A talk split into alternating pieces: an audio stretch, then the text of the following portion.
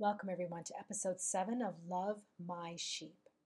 I am your host, Miss Lydia, and in today's episode, I am going to share my greatest challenges in my dad's passing as he graduated to glory on March 17, 2016. In the weeks my dad was in the hospital, everything about the hospital experience and even praying at night was exhausting. There was a lingering trauma of the routine walks to and from the hospital parking lot, to the elevators, to the waiting rooms, to the patient rooms, to their washrooms, to their Tim Hortons. There were certain sounds in the hospital that lingered in my head for a few months after he had passed away, which was an incredible, haunting irritation, to be honest. Praise God, he obliterated all that trauma. I changed the ringtone on my phone because it reminded me of that time and how much my dad would hear that particular ringtone. My nighttime prayers were the hardest during his hospital stay.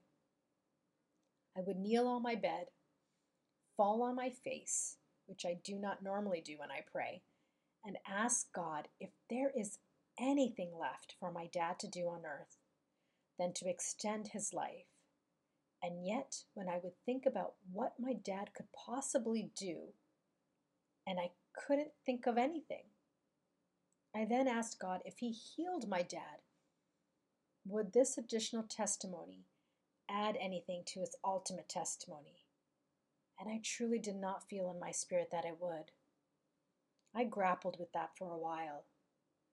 I also became exhausted with this type of prayer and there were a few days I did not pray before going to bed, as I had no more words and my desires had become numb.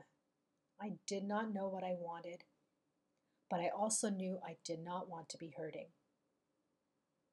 I became more consumed in how my dad would transition to glory in the hospital, which is something none of us wanted, and God saved us from that experience.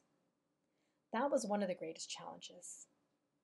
The other was my commitment to do my dad's eulogy. It was something I had regretted since I was 14 years old.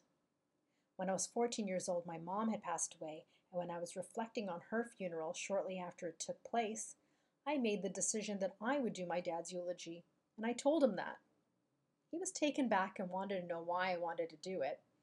I told him I didn't think anyone else could do it the way he wanted it done. However, I did not realize then, years later, he would express his desired theme for the eulogy.